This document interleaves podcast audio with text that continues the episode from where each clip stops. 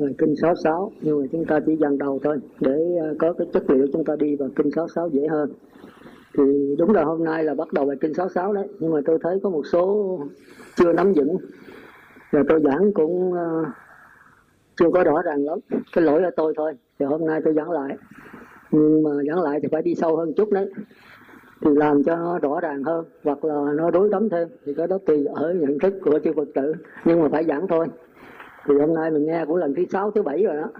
Thì chúng ta nhớ là ba cái bản này là gối đầu giường nha. Chùa tử nào cũng phải có ba cái. Một cái nhất đó là vô chất tánh cảnh với hữu chất tánh cảnh là cái bản đầu tiên đó. Còn hai cái bản sau này là bổ túc tức là năm thức đầu thức thứ sáu thức thứ bảy thức thứ tám. Thuộc về ba cảnh ba lượng ba tánh ba thọ ba uh, ba cảnh lượng tánh thọ cõi với địa với tâm sở với chất các duyên là thể tướng dụng thì đó là bổ túc là sau tôi dẫn thêm qua cái bản này. Nó bổ túc cho cái bản chánh này đó. Nếu không có là chúng ta khó hiểu. Rồi cuối cùng là bản 15 pháp giới hay 15 hạng chúng sanh. Thì chúng ta từng học đó, thì cũng nằm trong này hết. Thì bây giờ chúng ta lấy cái bản đầu ra, cái bản chánh đó. Tức là vô chất tánh cảnh và hữu chất tánh cảnh. Tôi giảng lại, nhớ nắm cho vững nhau mỗi lần giảng là chắc tôi nó hơi rõ hơn đó. Tôi giảng nhiều lần là nó rõ, chứ phật tử nghe nhiều lần cũng rõ. Còn ai muốn rõ hơn nữa đó thì người nào mượn băng, nghe lại nhưng mà đừng phổ biến rộng ha để trong nội bộ thôi. Rồi ai có nghe giảng qua thì coi hiểu còn do những người khác coi không hiểu gì đâu. Có chư phật tử thấy cái bản này gì mò hoài mò không ra làm sao mò ra được? Cái bản này là do tôi sáng tạo lại thôi. À, thì tôi cũng thưa chư phật tử ở chỗ đó là trong này có cái theo di thức học có cái của tôi tìm kiếm ra. Thì chư phật tử cũng đừng tin mà đừng có bỏ. Ở đó mình nghiên cứu thêm thì đây có thể sai đấy, thời gian có thể tôi giảng khác. Nhưng bây giờ tôi thấy vậy là tôi giảng vậy thôi. Duy thức thì nó khó giảng, duy thức mà kèm bát nhã là cả một vấn đề khó khăn. Khó khăn cho người giảng, khó khăn cho người nghe. Còn cái khó khăn chứng đắc nữa, đó là một vấn đề rất là rất là rất là gây cấn cho chúng ta đấy. Nhưng mà nếu chịu khổ cực, bền bỉ, thì chúng ta sẽ hiểu thôi. Còn ai mà không có nước bền thì thôi đừng đến đây nghe. Không có thể đi vào di thức nổi đâu tôi không sợ người kém người kém hiểu biết, mà tôi sợ người không có trí thôi. Không? nếu có trí thì thủng thẳng mình lộn qua rồi. Ở chỗ có trí thì hơn người trèo cao.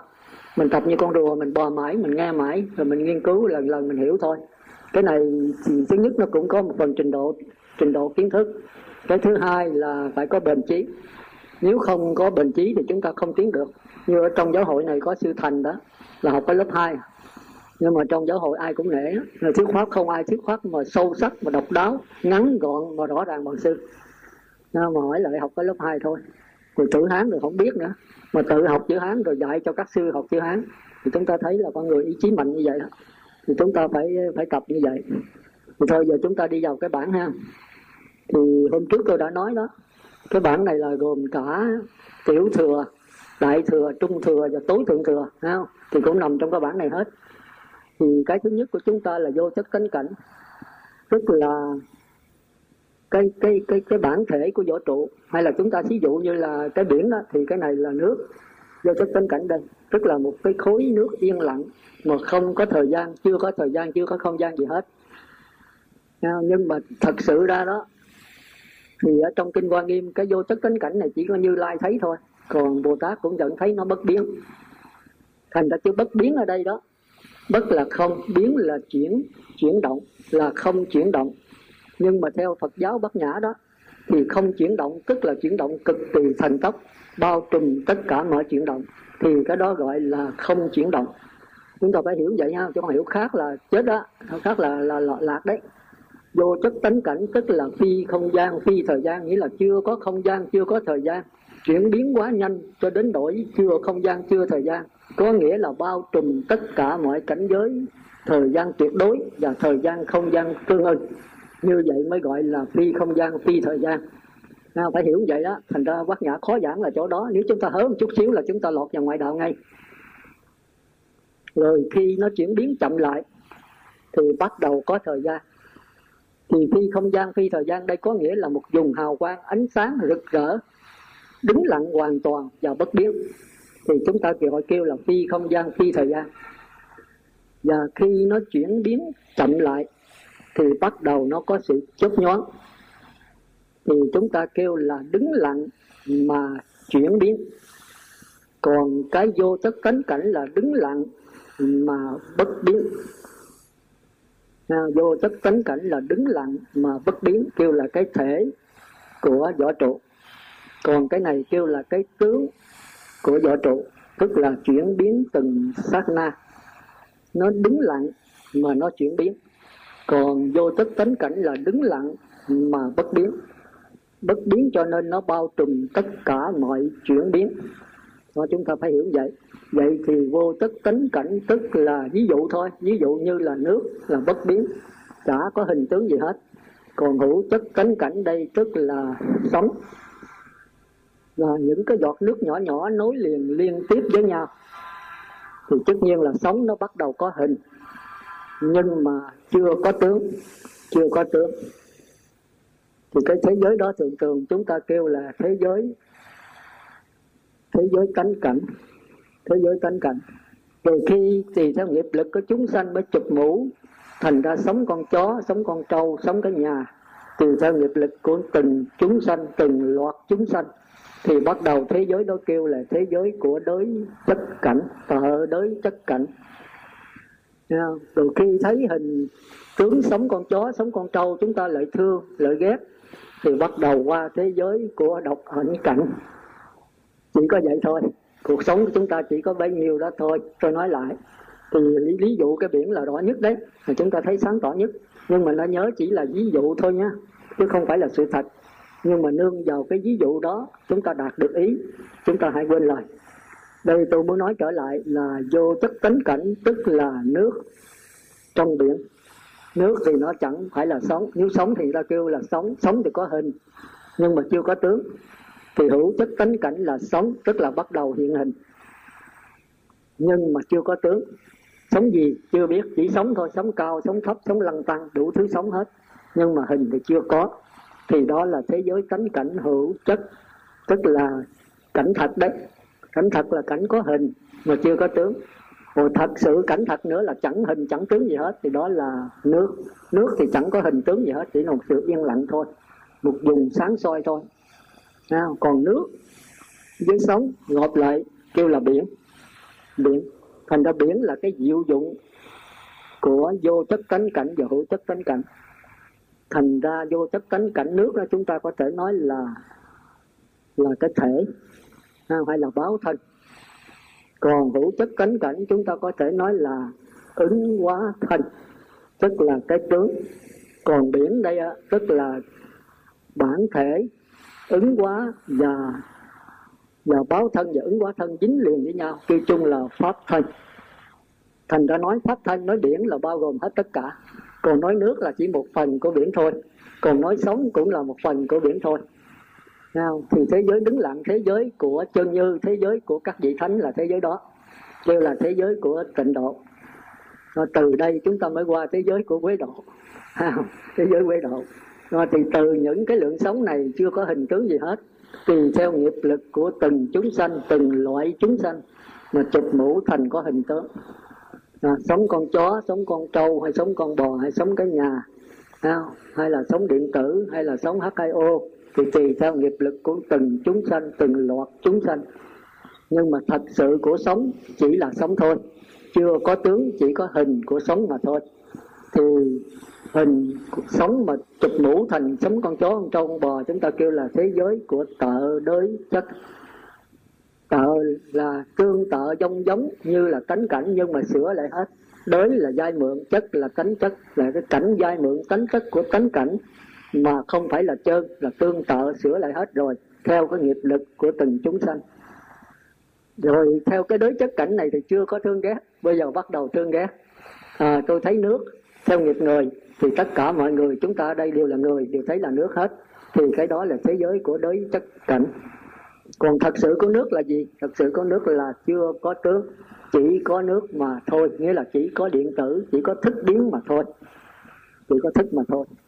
Thì thức biến đó là thế giới thật sự thật tướng của nước. Là thật tướng của sống. Và thật tướng của sống là là vô tướng. Tức là không có tướng. Chỉ có cái hình lờ mờ thôi. À, rồi chúng ta mới bắt đầu. Người thì thích nước. Tắm hoài một ngày hai ba lần. Người thì ghét nước sợ cả tháng không dám tắm thì cái này ghét với thích này đó thì gọi là thế giới của độc ảnh cảnh. Đây là thế giới của đau khổ. Thế giới của đau khổ. À, chút nữa chúng ta trở lại vấn đề đó. Thì bây giờ chúng ta thấy rằng sau khi vô tức tánh cảnh và hữu tức tánh cảnh là cái a la gia của võ trụ thì do một niệm bất giác niệm mê mờ cái căn bản mê mờ này kêu là căn bản vô minh thì chúng ta mới lọt xuống a la gia của cá nhân.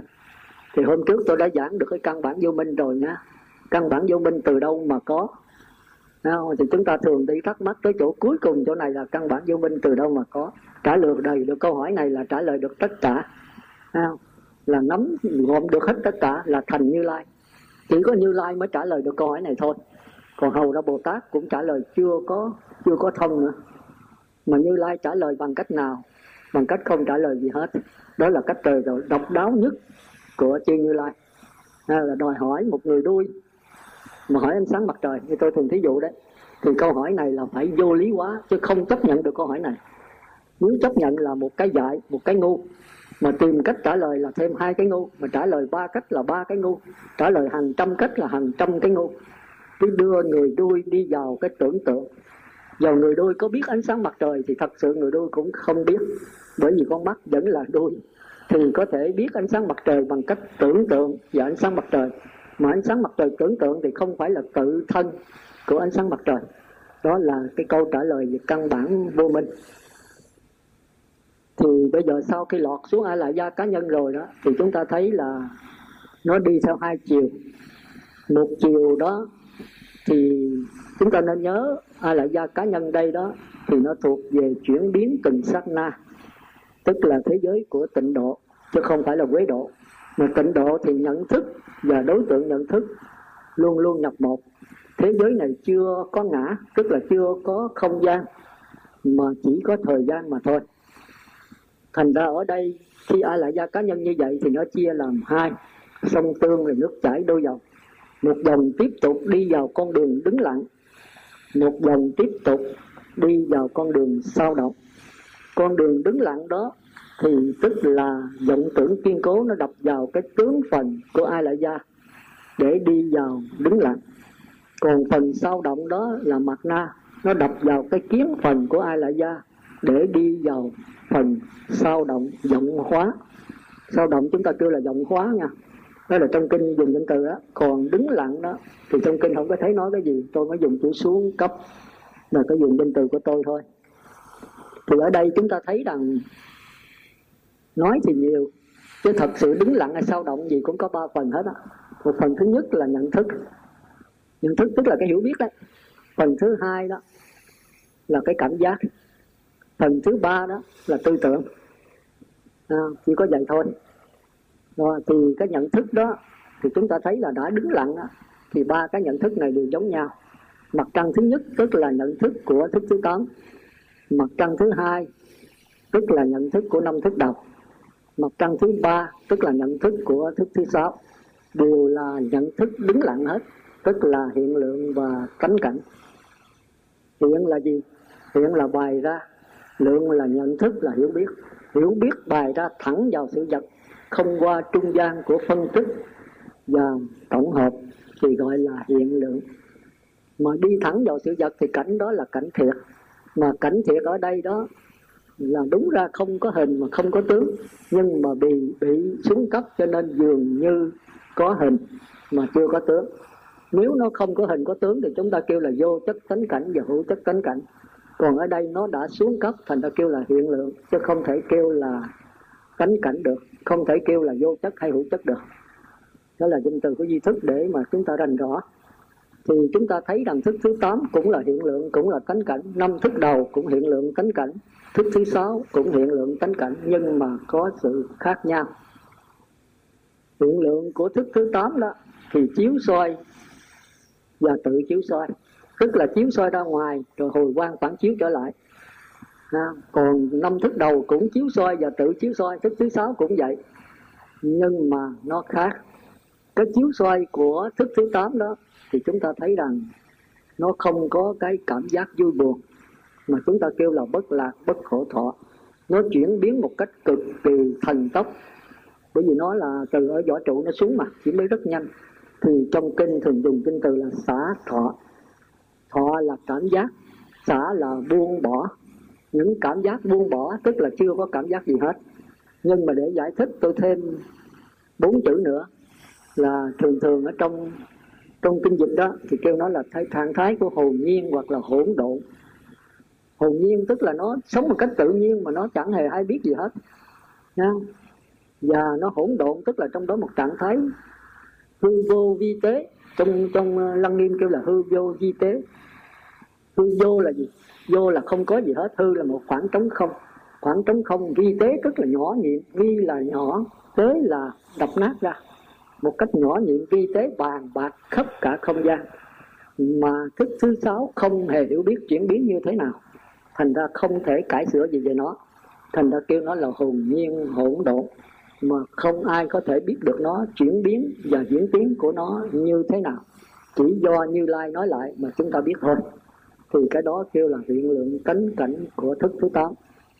Rồi sau khi nó lọt xuống, nó xuống cấp tới hiện lượng cánh cảnh của năm thức đầu, thì tất nhiên là nó bắt đầu mờ đi, chuyển biến chậm lại thành ra chúng ta thấy là cái cảm giác của nó cũng là bất lạc, bất khổ thọ.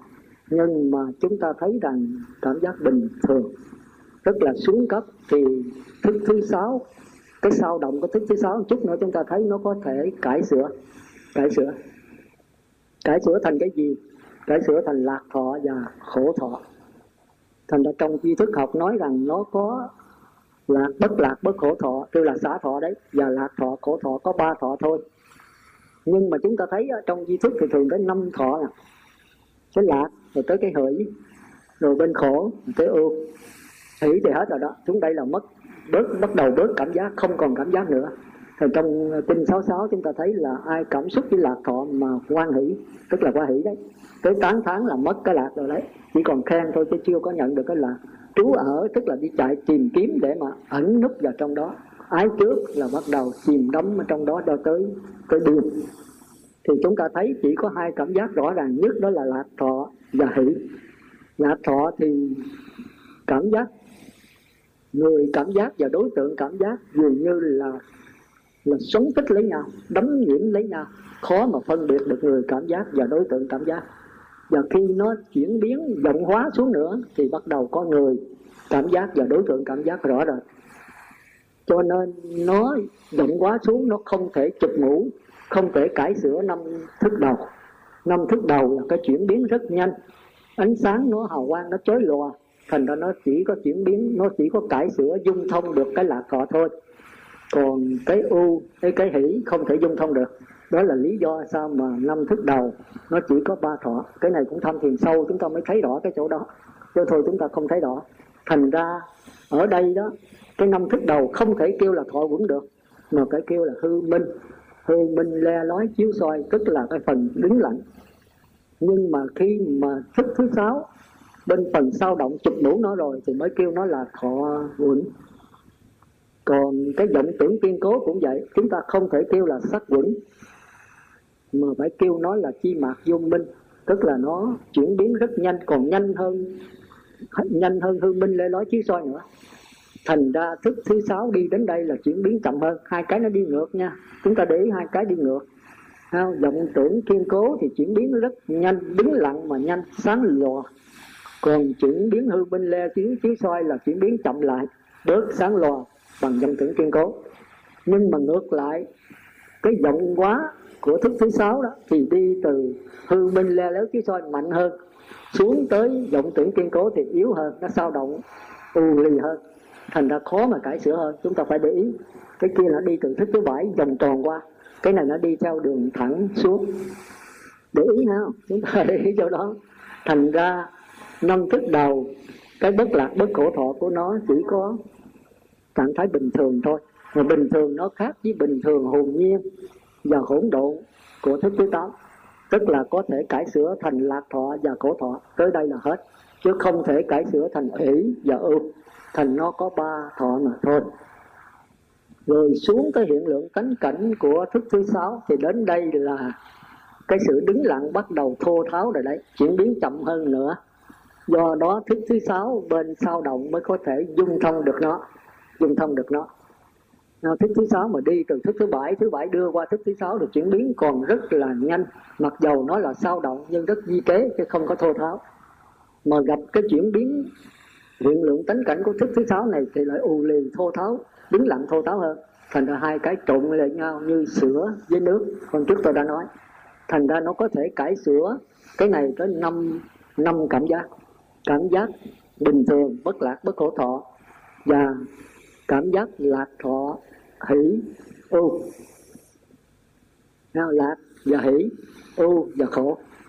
Với bất lạc bất khổ thọ là năm năm cảm giác hết thảy. Thành ra lý do tại sao mà thức thứ sáu là có năm cảm thọ, còn năm thức đầu chỉ có ba cảm thọ thôi.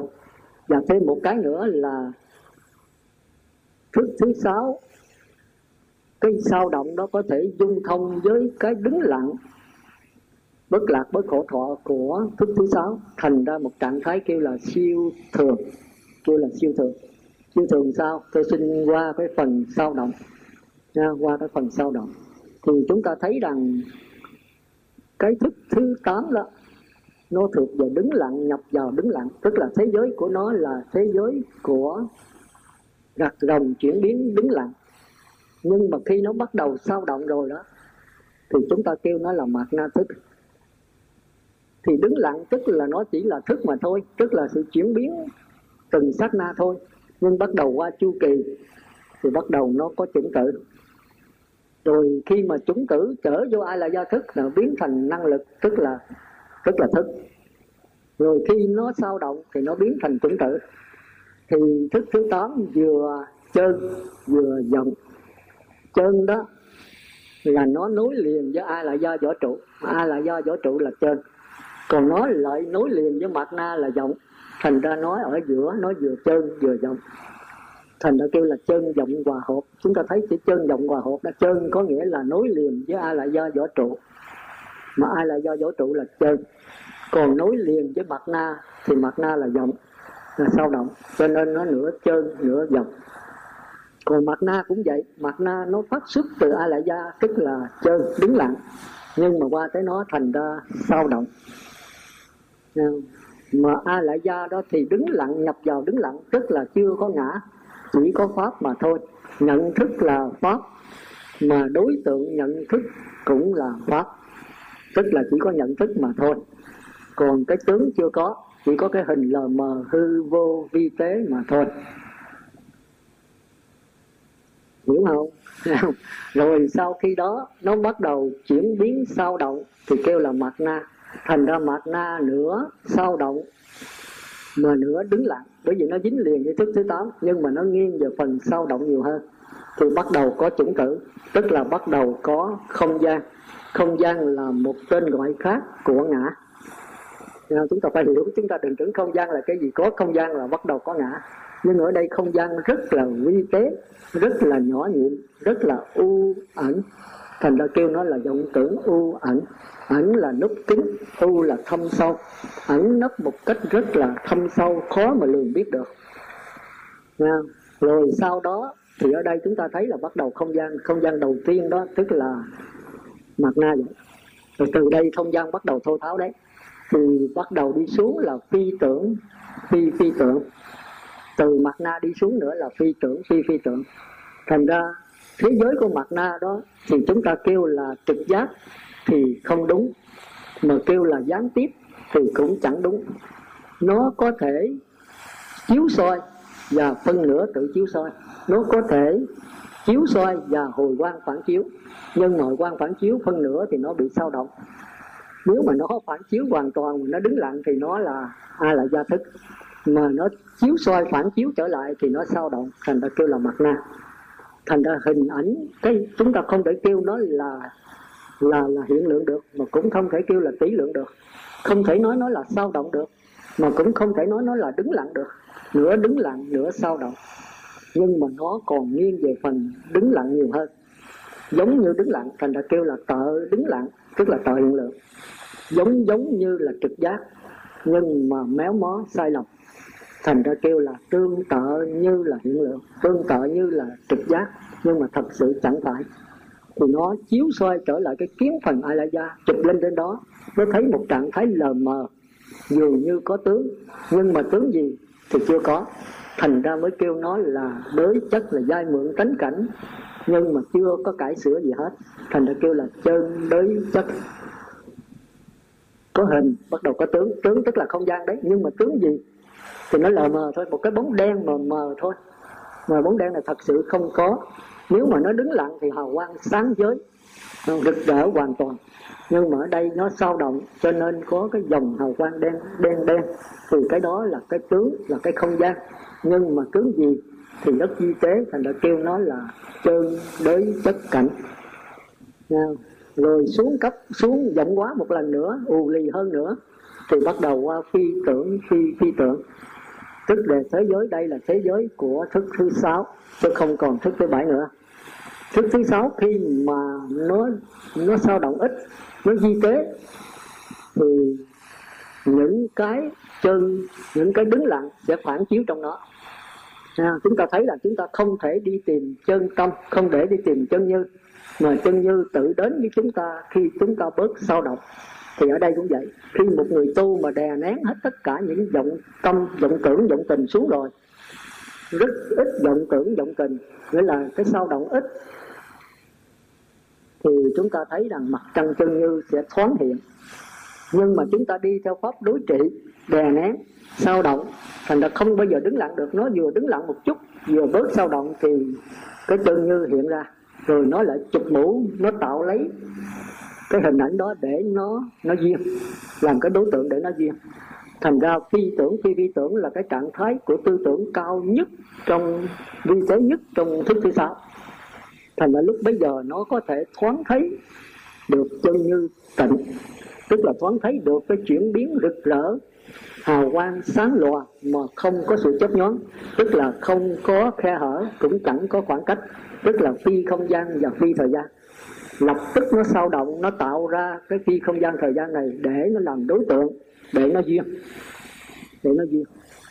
Nhưng mà sau đó thì nó thấy trong cái phi không gian, phi thời gian này lại có thời gian tuyệt đối, rồi chuyển biến xuống.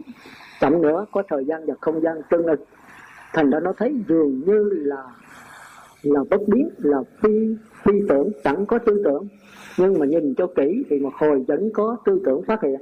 Rồi tư tưởng lại biến mất, rồi tư tưởng lại phát hiện. Nghĩa là phi không gian, phi thời gian, rồi một chút nữa lại có thời gian tuyệt đối, rồi lại có thời gian không gian tương ưng, rồi lại trở về thời gian tuyệt đối, rồi lại trở về bất biến. Cứ thế mà xoay dần mãi, thành ra nó kêu là phi tưởng, phi phi tưởng. Tôi xin thưa trước rằng đây là cái tham thiền của tôi rồi công kinh thì chỉ đưa ra vậy thôi, không giải thích gì hết.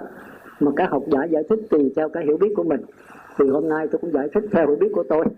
Thì đây là một cái đề nghị thôi chứ không phải là sự thực chứng thì chư phật tử để ý cho chỗ đó. Thành ra đây chúng ta có thể kêu một danh từ khác là chân không mà diệu hữu. Chân không mà diệu hữu. Nhưng mà chân không diệu hữu đây là món đồ giả mạo. Hành vấn đề nội chế do tư tưởng nó tạo ra. Ông trời thiên là nói tới 72 phép biến quá là phải nó thấy được Phật bà và nó tạo Phật bà giả để mà nói duyên để mà nói duyên. À, nhưng mà nó vẫn thấy Phật bà thiệt nhưng mà không thể thấy mãi rồi nó tạo ra cái Phật bà giả để nó làm đối tượng nó duyên. Nó từ đây là chân không diệu hữu thành ra một vị a la hán kể như một vị phi tưởng, phi phi tưởng thấy cái nhìn mình đó tương đương với a la hán mà thật sự nó gần như tương đương, tương tự đấy. Nó cũng thoáng thấy được chân không diệu hữu a la hán thấy được chân không diệu hữu đấy, nhưng mà không dám phát bồ đề tâm thôi. Đó là chúng ta theo tôi phải hiểu vậy. Còn kế đó là nó rộng rộng hóa xuống nữa, ù lì hơn chuyển biến sao động nhiều hơn, thì bắt đầu nó không còn thấy được cái chân không diệu hữu nữa, mà nó chỉ thấy còn cái chân như thôi, tức là cái bất biến thôi. À, từ cái bất biến mà chuyển biến ra, tức là chân như tịnh đó, bây giờ không còn thấy nữa, nó chỉ thấy được cái chân như động thôi. À, thấy được cái cái cái cái cái bất biến thôi thì cái đó kêu là vô sở hữu xứ. Nơi đây là không có thời gian, chưa có không gian gì hết. Chỉ một dùng hào quang sáng lòe mà thôi. Mà thì khi nó rộng quá xuống rồi, thì nó không còn thấy chân không gì hữu nữa, mà chỉ thấy có cái chân không mà thôi. Thì nó kêu là vô sở hữu xứ. Rồi nó mới tạo ra cái chân không, giả tạo, để nó làm cái đối tượng để nó duyên. Rồi khi nó rộng quá xuống thấp nữa, thì nó ù lì thêm thì nó không còn thấy được cái chân như nữa, mà nó chỉ thấy được cái a lại gia thức của cá nhân thôi. Tức là chuyển biến đứng lặng mà thôi. Chuyển biến đứng lặng mà thôi, chứ không còn thấy sự bất biến nữa. Thấy được chuyển biến đứng lặng, thì nó kêu là thức vô biên. Rồi nó mới tạo ra cái thức vô biên giả để làm đối tượng nó duyên. Thành ra kêu là thức vô biên xứ, tức là a lại gia thức nhưng a là gia thức đây là a là gia thức của tư tưởng, chứ không phải a là gia thức của thức thứ tám. Còn vô sổ xứ đây không phải là chân như thiệt, mà là chân như của tư tưởng. Còn chân không diệu hữu đây cũng không phải là chân không diệu hữu thiệt, mà chân không diệu hữu của tư tưởng. Rồi nó rộng quá nữa, một lớp nữa, thì nó không còn thấy được thức a la gia nữa, mà nó chỉ thấy mặt na. Mà mặt na là đầu mối của hư không mặt na là đầu mối của hư không. Đầu mối của cái ngã, là cái ngã u ẩn nhất, là cái hư không u ẩn nhất. Thì bây giờ cái tư tưởng nó chỉ thấy được, khi nó rộng quá quá u lì, quá nặng nề rồi, thì nó chỉ thấy hư không của mặt na. Rồi nó tạo ra cái hư không của tư tưởng để nó làm đối tượng nó duyên. Nó làm đối tượng nó duyên. Mà đi sư phật tử cần chú ý một cái nha, là hư không của mặt na thì nó hữu biên tức là nó không có vô lượng vô biên đâu, nhưng mà nó cũng rộng lớn đấy. Còn tới hư không của thức thứ sáu thì tất nhiên là giới hạn còn nhiều hơn nữa, bởi vì nó rộng quá nặng. Còn cái a lại gia thức thì chúng ta nên nhớ, nó thuộc về đứng lặng, thành ra nó vô lượng vô biên. Nhưng mà khi tư tưởng chụp mũ nó tạo thành cái thức thức a, thức vô biên rồi đó, thì cái vô biên này không có mà thật sự là thức hữu biên. Thức cứ không vô biên, thức vô biên, thức này không có vô biên đâu. Thức của a là gia là vô biên. Nhưng mà thức do tư tưởng tạo thì hữu biên. Còn vô sở hữu xứ thật sự của chân như thì tức cũng là vô lượng vô biên. Nhưng mà ở đây do thức thứ sáu tạo thành thành ra vẫn là chân như hữu biên. Chân như tưởng tượng thôi. Còn chân không diệu hữu cũng vậy, cũng là hữu biên. Tất cả đây chỉ là đồ nội chế. Nội chế. Đây là cái độc đáo nhất của di thức mà theo tôi theo tôi nghĩ thành ra chúng ta nên nhớ là vô chất tánh cảnh, đừng tưởng nó là vô chất tánh cảnh. Nhưng mà nó dính liền với hữu chất. Hữu chất tánh cảnh, chúng ta đừng tưởng là hữu chất tánh cảnh, nhưng mà nó dính liền với vô chất tánh cảnh và dính liền với hiện lượng tánh cảnh của thức thứ tám. Nó phải đi vậy đó. Hiện lượng tánh cảnh thức thứ tám đừng tưởng là hiện, bởi vì nó chuyển biến hoài mà không có gì đứng ngừng hết á. Thành ra ai là gia của cá nhân đó, thì nó dính liền với hữu chất tánh cảnh và nó dính liền với chi mạc vô minh tức là động tưởng kiên cố đấy. Và nó dính liền với mặt na. Còn mặt na cũng vậy, nó dính liền với hai lại gia thức của thức thứ tám và đồng thời nó dính liền với thức thứ sáu. Còn thức thứ sáu cũng vậy, nó dính liền với thức thứ sáu của đứng lặng và thức thứ sáu của vọng tưởng. Và nói dung thông năm thức đầu và vọng tưởng kiên cố. Thì chúng ta thấy cái gì nó cũng làm cái khoen. Tôi kêu là thập nhị nhân duyên đó. 12 cái khoen nối liền với nhau có hiểu không? Hồi tới đây nhau ai có hỏi gì thì hỏi. Rồi ấy, tôi giảng tiếp. Đó, thì nó có hiện lượng tánh cảnh. Không? thức thứ tám, năm thức đầu và thức thứ sáu đều là hiện lượng tánh cảnh hết. Nghĩa là cảnh thật. Nhưng mà ba cái nói một một thứ thì thật, mà nói khác nhau thì sai. Tức là cảnh cũng thật sự hết, nhưng mà tánh cảnh đây nó bàn bạc hư vô vi tế. Thành ra cái cảm giác của nó, cảm thọ của nó chưa có. Nó chỉ có xả thọ thôi. Nhưng mà xả thọ của nó là hồn nhiên, hỗn độ. Tức là không ai biết nó chuyển biến sao. Không ai mà thay thế nó. Không ai xen vào nó được. Còn hiện lượng tánh cảnh của năm thức đầu thì cũng bất lạc, bất khổ thọ. Nhưng mà có thể bị cải sửa. Cải sửa thành lạc thọ và khổ thọ do cái sao động của thức thứ sáu nhưng mà nó cũng còn chuyển biến nhanh. Nhanh hơn là bất lạc, bất khổ, hơn lượng lượng tánh cảnh của thức thứ sáu thành ra nó chỉ có thể cải sửa thành lạc thọ và khổ thọ mà thôi. Còn khỉ với ưu thì chuyển biến thấp hơn. Thì thức thứ sáu sao động không thể cải sửa nó, không thể dung thông nó. Chỉ có thể dung thông chụp mũ nó thành ra là là khổ mà thôi. Do đó nó chỉ có ba thọ. Còn thức thứ sáu đứng lặng đó, thì tất nhiên là nó cũng là tánh cảnh, nhưng nó đã hiện hình rõ rệt hiện hình rõ rồi. Mà trong duy thức học thường thường đó sư phật tử thấy đó, cái vọng tưởng kiên cố đó, mà nó đập vào cái cái kiếm phần của ai lại gia đó thường trong kinh kêu là nhìn. Cái danh từ này độc đáo đó. trong chữ hán kêu là thị. Thị nhi bất kiến kiến nhi bất tri. Thì dịch ra tiếng việt chúng ta là nhìn mà không thấy thấy mà không biết. Nhìn là gì? Thì chúng ta để ý cái nhìn này là cái nhìn đứng lặng. Ví dụ tôi có con mắt tôi nhìn ra ở ở ngoài cửa quyền kia. Bây giờ tôi nhắm con mắt lại thì cái nhìn tôi còn không? Chúng ta thấy vẫn còn đấy. Cái nhìn là một cái gì lờ mờ à, cái gì là mà mà trong vài vài kinh sáu sáu đó. Là do duyên con do duyên con do duyên nhãn căn do duyên sắc trần phát hiện nhãn thức. Nhãn thức đây là cái nhìn đấy. Nhìn mà không thấy gì hết ví dụ bây giờ tôi đang nhìn ra của quyền ngoại nào mà tôi đang tập trung giảng pháp như thế này, tức là không có tác ý. Thì bây giờ có cái bóng hình ai đi ngang đó, thì có người phật tử chạy vô bạch sư nãy có đứa đứa con trai con nó chạy vô tịnh xá, tôi có thấy không? Tôi nói lại nó chạy vô trước mặt sư nãy nó chạy ngang của quyền đó. Tôi nói dường như có, dường như không, tôi không để ý lắm. Tôi thấy rằng như có cái bóng mờ mờ, không biết người ta hay là hay là thú, hay đi qua vậy thôi. Thì tôi vẫn có cái nhìn nhưng mà thiếu cái tác ý, thành anh nhìn mà không thấy. Không thấy. Hỏi thì tôi lờ mờ vậy thôi. Đó mờ mờ hư vô di tế thôi. Thì đó gọi là cái nhìn. Đó. rồi qua tới khi mà có sự nó có những một chút rồi thì mới bắt đầu có có cái thọ. Thọ bất lạc, bất khổ thọ, tức là căn, trần, thức. Tôi mà có một sự tác ý trong đó thì có cái thọ. Một cái thọ này là thọ bất lạc, bất khổ thọ kêu là kiến mà tôi thấy mà tôi thấy dường như có cái vật gì có cái con gì hay có người ta thấy là người ta đấy. Nhưng mà người ta đó là ai? Đứa nít trai hay gái? Thì tôi chưa biết. Nhưng mà tôi biết có hình tướng người ta. Ha, dường như có dường như không. Thì cái này cái thấy. Nhưng mà chưa có phân biệt chưa có phân biệt. Thành ra thị nhi bất kiến nhìn mà không thấy. À, thì cái nhìn đây tức là vọng tưởng kiên cố chứ chưa phải là sắc vững đâu. À, sau sắc vững cái vọng tưởng sao động ở chụp bổ đấy còn cái thấy đó là hư minh lê lối chiếu soi hay là kêu là phóng vật phóng vật. Phóng vật là trong trong kiết sử mười kiết sử đó. Còn vọng tưởng kiên cố mười kiết sử kia là vô minh.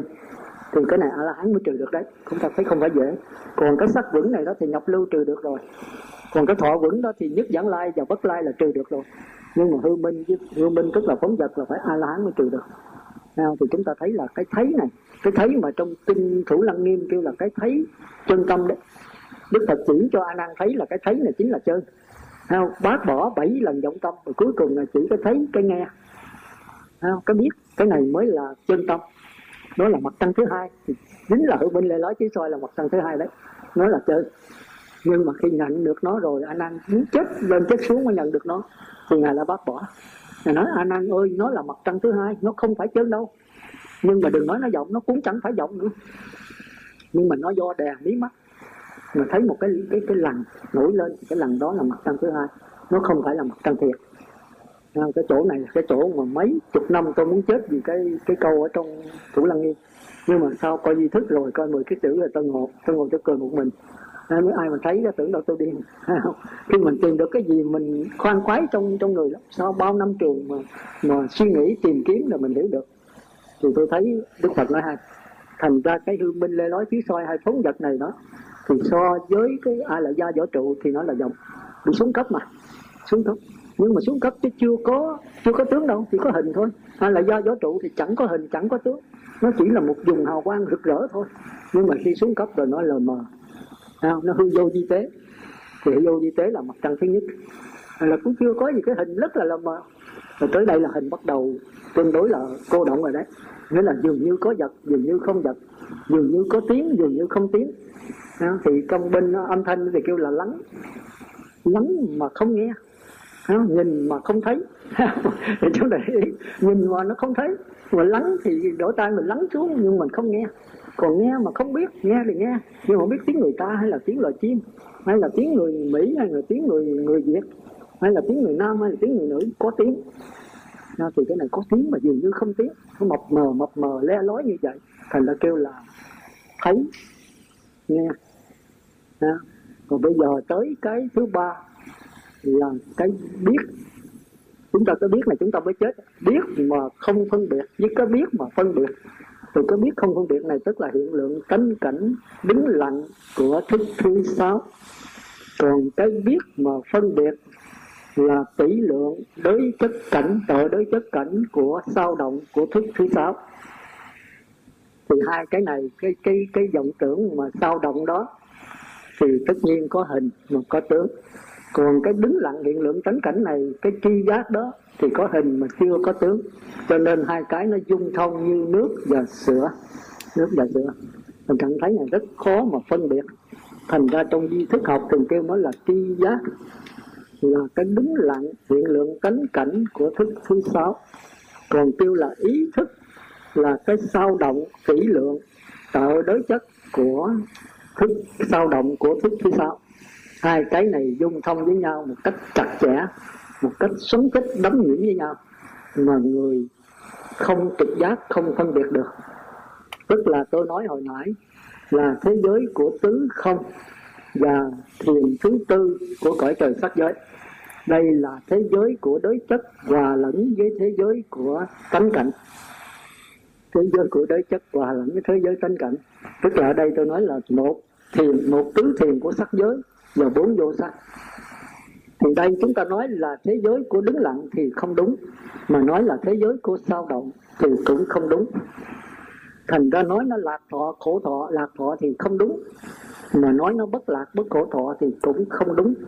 Thành ra tôi dùng chữ là siêu thường, bất lạc, bất khổ thọ mà vượt lên trạng thái bình thường mình thấy bình thường. Chứ thật sự theo cái nhìn của tri thức thì nó là lạc thọ đấy. Một cái lạc thọ trá hình. Mà nó quá di tế đi. Mà nếu mà nói là đứng lặng thì nói là bất lạc bất khổ thọ. Mà nếu nói là sao động nó thì tất nhiên là lạc thọ. Mà đằng này nói nó sao động cũng không đúng. Mà nói nó là đứng lặng cũng không là đúng. Thành ra kêu nó nó nghiêng về cái chiều hướng, đi về cái cái đứng lặng nhiều hơn. Thành ra kêu nó là bất lạc bất khổ thọ siêu thường tôi ngồi thiền tôi ngừng cái này muốn chết luôn á. Nó đúng là tôi thấy tôi mừng. Như vậy thì nó sáng tỏ. Thì mình tu mình mới khỏi lạc. À, nếu mình tu theo con đường sao động cứ thăng qua mãi. À, hoặc là từ trên xuống hoặc từ dưới lên. À, rồi từ đây đó chúng ta mới thấy là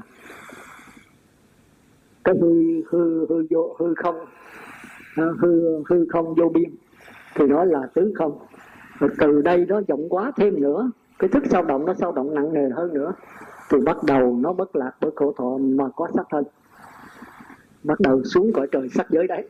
À, tứ thiền của cõi trời sắc giới. Có sắc thân mà sắc thân nó rất là mờ rất là mờ mờ chưa có rõ rệt. Thành ra nó cũng thuộc về bất lạc bất khổ thọ. Nhưng mà bắt đầu có có cái cảm giác chưa có rõ rệt trên sắc thân. Thì chúng ta kêu là tứ thiền bất lạc bất khổ thọ. Cõi này kêu là cõi bất động bất động. Nghĩa là có sắc thân mà sắc thân bất động. Từ đây nó mới chuyển biến qua hư không được. Thành ra ai muốn qua hư không vô biên, thức vô biên là phải qua tứ thiền. Không qua tứ thiền là không qua không vô biên được. Mà qua không vô biên thì dễ thôi.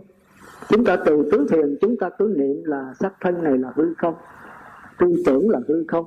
Hoàn cảnh chung quanh là hư không. Cứ niệm như vậy mãi để chúng ta quân tập những cái chủng tử hư không, thì thời gian sắp thân biến mất. Chỉ còn hư không cái tâm hư không hư không là không gian, cái sắc thân là không gian, và cái hoàn cảnh chung quanh là không gian. Thì chúng ta nhập vào hư không vô biên. Theo cái diễn kiến tôi như vậy đó, tôi kỳ rồi đi chứ đại linh tôi tính nhập vào đó đó. Không? thì cái đó phải thời gian ngồi sáu bảy tiếng là đủ điều kiện thì nhập thử còn tứ thiền thì chúng ta có thể vào dễ thôi. Nếu cố gắng thì vào được thôi. Còn tứ không là khó đấy. Phải qua tứ thiền rồi bắt đầu niệm. Niệm mãi như vậy rồi, cái thức chúng ta trong sáng từ tứ thiền, chúng ta sẽ thấy mất thân chỉ còn hư không thôi. Không? rồi từ hư không đó chúng ta đi di tế hơn nữa, tiến lên nữa, tiến lên nữa không? Tập trung kỹ, tập trung lâu, tập trung sâu và tập trung mạnh. Thì chúng ta thấy cái cái dòng không? thì chúng ta thấy là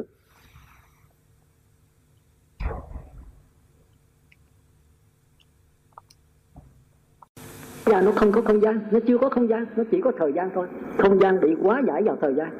Đó thì chúng ta cứ niệm thức vô biên, thức vô biên thời gian cái hư không là biến mất, chúng ta đi sâu vào thức vô biên. Thì chúng ta thấy được ai là gia thức rồi từ đó nó thức thứ sáu mới tạo ra lại gia giả để mà duyên vào đó. Cái thức thứ sáu độc đáo vậy đó. bởi vì nó, cái cái giọng quá nó lên xuống hoài à, nó không có nằm một chỗ được. Khi mà tập trung cho giữ tập trung cho mạnh, tập trung cho kỹ, tập trung cho lâu, tập trung cho sâu, thì nó đạt được trạng thái đó rồi nó lại trở xuống. Văn ôn võ luyện mà. Như vậy là nó trở xuống thì nó mất. Nó mất, nó mới tạo cái hình ảnh đó để nó duyên, hình ảnh giả tạo để duyên. Rồi thỉnh thoảng nó tập trung kỹ, tập trung lâu, tập trung mạnh, tập trung sâu vào nữa thì nó thấy được cái bất biến tức là chân như tịnh đấy, nó thoáng thấy được bất biến. Rồi lại biến mất thì nó bắt đầu nó mới tạo cái cái hình giả của chân như chân như tịnh để nó diệt. Ờ, còn nếu tập trung kỹ, tập trung mạnh, tập trung lâu, tập trung sâu nữa, đè nén cho mạnh nữa, thì nó thấy được cái cái chân không dự hữu. Hết rồi, tới đây là hết rồi. Mình thấy được một loáng thôi, bắt đầu là thứ thứ sáu nó tạo ra cái giả cảnh để làm đối tượng nó duyên thì tôi thấy cõi trời phi phi tưởng tới đây là hết. Cõi này là cõi cao nhất trong cảnh giới vô sắc. Tức là sống hoàn toàn bằng tư tưởng, không hoàn toàn bằng bốn thức thôi. Mà tư tưởng ở đây có liên can đến thế giới của tánh cảnh. Liên can tới giới tánh cảnh. Bởi vì tới đối chất cảnh rồi thì hết rồi. Đối chất rồi thì mình lên chân đối chất. Tội đối chất là của tư tưởng, chân đối chất là của mặt na là hư không hư không vô biên. Còn lên chân đối chất nữa thì tức là tánh cảnh của a la gia à, mà lên tới chân tánh cảnh a la gia nữa thì tất nhiên là tánh cảnh của võ trụ. À, mà lên tánh cảnh võ trụ nữa tới chân như tịnh tức là phi thời gian phi không gian. Thì thoáng thấy loáng thoáng như vậy thôi nó tạo ra thành ra thường giữa a phật phi phi tưởng thường cho mình tương đương với a la hán.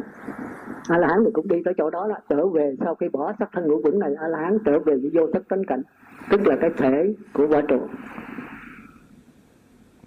Như thế có rõ không? Giờ tận đến đây ha không có ai hỏi gì thì hỏi. Rồi chúng tôi dẫn tiếp lại Bây tôi đi sâu á, ngày càng ngày càng sâu. Hoặc là bữa nay nghe rõ hơn, hoặc là rối loạn thêm. Thì từ chư Phật tử thôi ha. thì tối nếu mà chưa được nữa, tôi dẫn nữa. Còn được rồi, chúng ta bắt đầu đi qua cái thứ hai, cái tờ thứ hai. Tức là tám thức đấy còn tới bài thứ ba 15 hàng chúng sanh. Cái đó thì mau thôi, nó nằm ở trong này. Rồi chúng ta mới bắt đầu đi vào bài kinh số sáu, đi cách dễ dàng thôi. Nếu không nắm cái này là chúng ta đi vào bài kinh số sáu không được. Thành ra ở đây tôi mới đề là vọng tưởng kiên cố. Thì tức là danh từ của thủ lăng nghiêm, mà trong mười kiết sử ba la hán kêu là vô minh. Vô minh. Còn hư minh, lê lói chiếu soi là cũng danh từ của thủ lăng nghiêm thôi. Mà trong di thức, trong mười kiết sử kêu là phóng dật còn thức thứ sáu đó thì nó kêu là vọng tưởng dung thông. Vọng tưởng dung thông. Mà chính là trong mười kiết sử kêu là cõi trời sắc giới và vô sắc giới.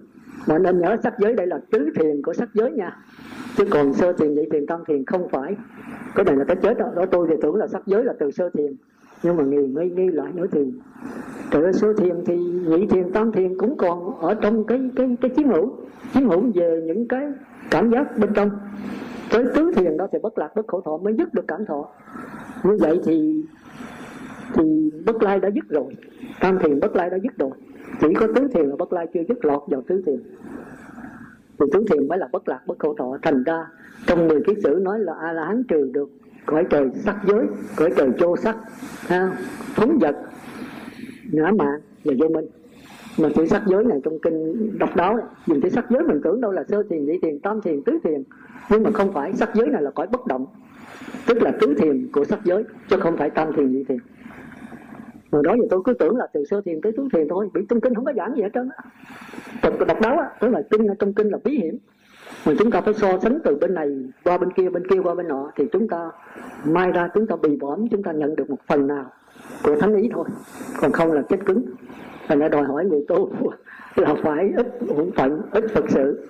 Chìm đắm ở trong yên lặng thì mới tìm ra cái thánh ý của chư bồ tát và chư như lai. Chứ không phải vậy, chúng ta phải hiểu như vậy. Thôi, giờ ngưng ở đây chút. Cái phật tử nào có hỏi gì thì hỏi. Để rồi tôi tiếp tục giảng thêm à, chứng tỏ vậy là chưa có nhập lưu được đấy. Chúng ta chưa giàu quả nhập lưu được. Chưa nhập lưu với cái tứ thiền chúng ta không phân biệt rõ. Tứ thiền tứ không nhập lưu thì cách nhau đường tơ kẻ tóc mà thôi. Thì cái này nó khó khăn nó liên can với cái bài hỏi của tôi và là những bậc thánh nhân với những bậc ờ, thiên tài đấy. À, là cái chỗ này cái chỗ tôi ngừng hoài đấy. Thì qua nhập lưu không phải dễ ba cái sự đầu coi vậy đó mà thân kiến với cấm thủ nghi là cả một vấn đề đấy. Không kéo là chúng ta lọt vào ngoại đạo.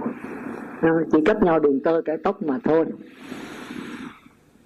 Thì chư Phật tử phải có một cái sự sáng tạo.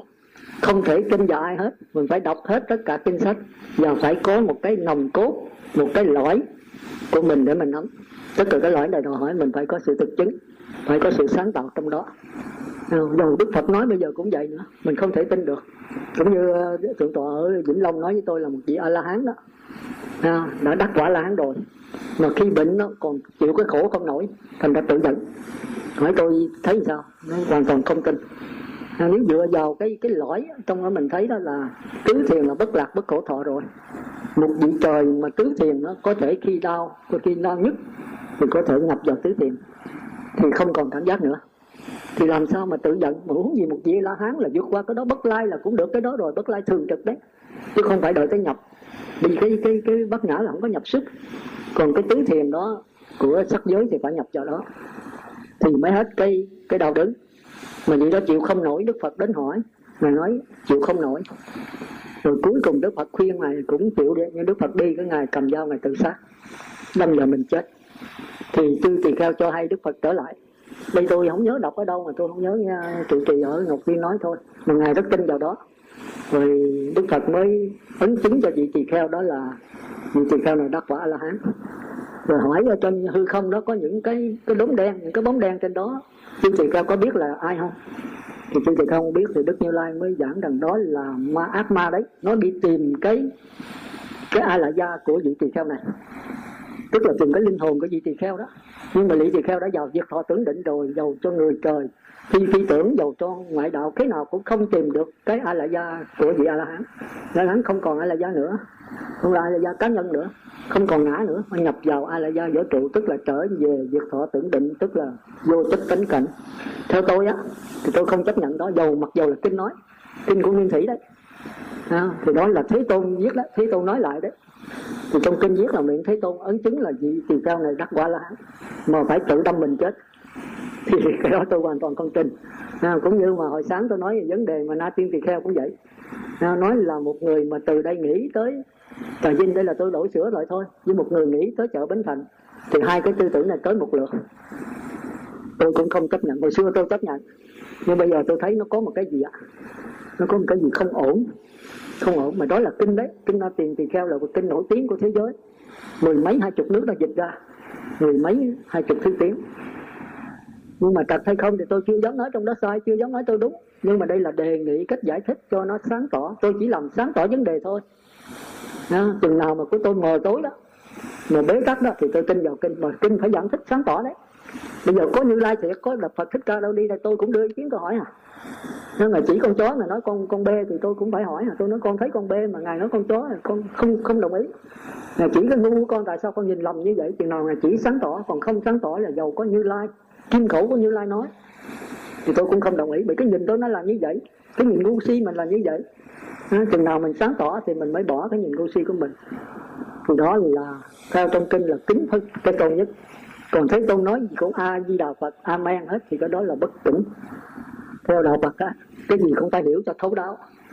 À, thì trở lại vấn đề ông thiện khánh nói rằng cái cái không hư không vô biên thức vô biên vô sử phi phi tưởng là loáng thoáng thấy rồi tạo ra cái đối tượng giả để mà duyên. Thì cái đó thì kể như nhập lưu rồi đấy ta thấy được cái phật tánh thấy được tánh cảnh. Thì sư phật tử thấy sao? À, tôi có coi trong à, thanh tịnh đạo à, trong ờ, tiến độ luận cũng có giảng về tứ thiền tứ không? Nhưng mà nó mờ tôi không không không chấp nhận mấy. Đây là đề nghị tôi đã nói trước là đề nghị của tôi thôi. À, rồi tôi sẽ giải thích thêm. Giải thích thêm chứ đây chỉ là giải thích sơ thôi. Rồi giải thích cái cách nhìn của những bậc thánh nhân nhìn như thế nào. Ha, để chúng ta biết rõ hơn. Chúng ta biết rõ hơn. Bây giờ ai có ý kiến nữa? Chúng ta cứ đưa ý kiến theo cái hiểu biết của mình đi. Rồi khi mình thấy rằng nó không sáng tỏ thì phải chấp nhận cái gì sáng tỏ? Tạm thôi rồi mai mốt cái gì sáng tỏ hơn nữa, cái mình nó sai thì mình sửa nữa. Nó tu là mình tiến hóa từ từ, chứ chưa ai là thánh nhân đâu. Ở đây tôi cũng chưa phải là thánh nhân. Nhưng mà tôi may mắn hơn là tôi có thời giờ để mà tham thiền. Thì hơn chư phật ở chỗ đó. Hơn nhau là ở chỗ bền bỉ. Và có thời gian để mà đi sâu. Thời gian vắng lặng, yên tĩnh để mà đi sâu vào chân lý. Chân lý võ trụ nó đòi hỏi một sự yên lặng, tỉnh táo rồi hỏi vô sư trí tức là ngồi cho lâu ha ngồi lâu mà biết cách ngồi đó để tâm như thế nào chứ ngồi lâu mà thành đất đá thì nó lại kẹt nữa. Ha, ngồi lâu mà để cái tâm thanh tịnh tất cả cái sự sao động nó lắng chìm xuống hoặc là trực nặng nó hoặc là đè nén nó xuống thì cơ duyên chúng ta mới hiểu được Phật pháp. Cái Phật pháp không phải dễ hiểu. Thì cho Phật tử nào có cái cơ duyên vậy đó thì chúng ta tham thiền chúng ta đưa ý kiến nhiều khi nó đúng hơn của tôi đúng hơn của tôi. Bây giờ tôi cũng phải chưa phải là đắc quả thánh chưa phải là toàn giác thì nhiều cái sơ sót nhiều sơ sót. Thành ra đây tôi muốn giảng tới giảng luôn mấy lần. À, hồi xưa tôi cũng có giảng gì mà giảng không có rõ. Tôi cũng nói bốn cái tiến trình này đó là tôi thấy là tiến trình của không hư không vô biên. Và thức vô biên là ai là do thức. À, vô sử xứ tức là chân như. Phi tưởng phi vi tưởng là chân như diệu hữu. Nhưng mà cái giải thích không sáng tỏ lắm. Kỳ này tôi thấy nó sáng tỏ. Và tôi cũng trở lại ý kiến cũ thôi. Ý kiến cũ thôi. Tôi cũng coi trong kinh mình kinh giảng nó rất là lờ mờ. Không biết là do người dịch hay sao nó càng tốn thêm, càng rắc rối thêm. Giảng thật là nhiều, thật là dài dòng. Nhưng mà không có phân biệt rõ bốn giai đoạn này bốn giai đoạn này tứ thiền chúng ta có thể thấy rõ, mà tứ không thì có đấy. Thành ra tôi tính là nên lộn đó tôi nhập thử tứ không này đấy. Tôi niệm thì tứ thiền qua rồi mình niệm niệm tới là mình đi vô được thôi. Nhưng mà lâu à cái đó phải đòi hỏi sức khỏe. Thành ra tôi thấy tôi cũng yếu yếu bệnh rồi thôi. Mình cũng lớn tuổi rồi, chắc khó mà nhập tứ không. Với phần thấy ở ở trong kinh, mấy đức phật khuyên đừng nên đi vào tứ không từ đó đi qua việc họ tưởng định luôn để đắc quả là vì tướng không là cái mê hồn trận của thức thứ sáu. Rồi tôi đi dài dài từ đây lên tới thành phố tôi thấy ở trên bên đường có đề cái bản đó. Tôi cũng phải sợ sợ. Cái bản là đừng bao giờ thử xì ke ma tí, dù chỉ một lần thôi.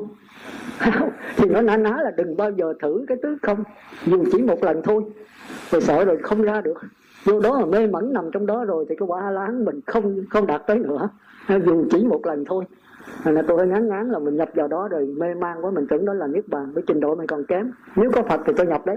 Có gì ngài nắm đầu mình kéo ra. Còn không có ngài, mình chìm trong đó hoài, mình cho đó là niết bàn, bởi vì nó rất là rất là di tế. Thành ra trong kinh đức phật cũng khuyên mấy vị bất lai là đừng đi vào tứ không. Các con đi vào việc thọ tưởng định đi, bỏ tứ không đi. Vì nó là cái mê hồn trận.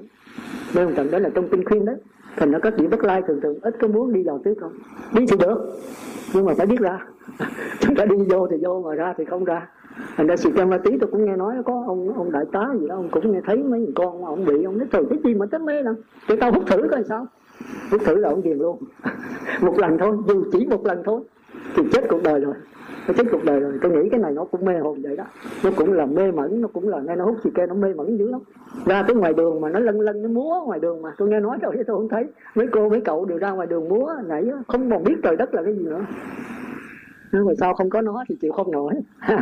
Thì chúng ta thấy là cái tứ không này tôi nghe tôi cũng hơi sợ sợ đấy còn đắc quả láng thì mình thấy khó đắc quá, mình tính là đi tứ thiền qua tứ không cho cái thức nó trong sáng rồi mình qua diệt thọ ờ, thì cái tương tự nó là phải đi vậy còn nếu mà nhảy lớp thì tốt hơn. Đi thiền sắc giới nó còn thực tế hơn, nó không có đi vào mỏng thiền vô sắc thì nó không có sắc thân nữa mà nó sống bằng cái bóng thức. Nó dính liền với cái cái tánh cảnh. Nó với tánh cảnh dung thông mà khó mà phân biệt được sữa với nước. Mới là trạng thái như vậy. Giờ ai có ý kiến nữa nào tập đi, ví tự tập chứ ngồi nghe không sao ai có tham thiền như thế nào đó thì thì thì thử ý kiến coi. Ở đây gạo cội cũng nhiều quá.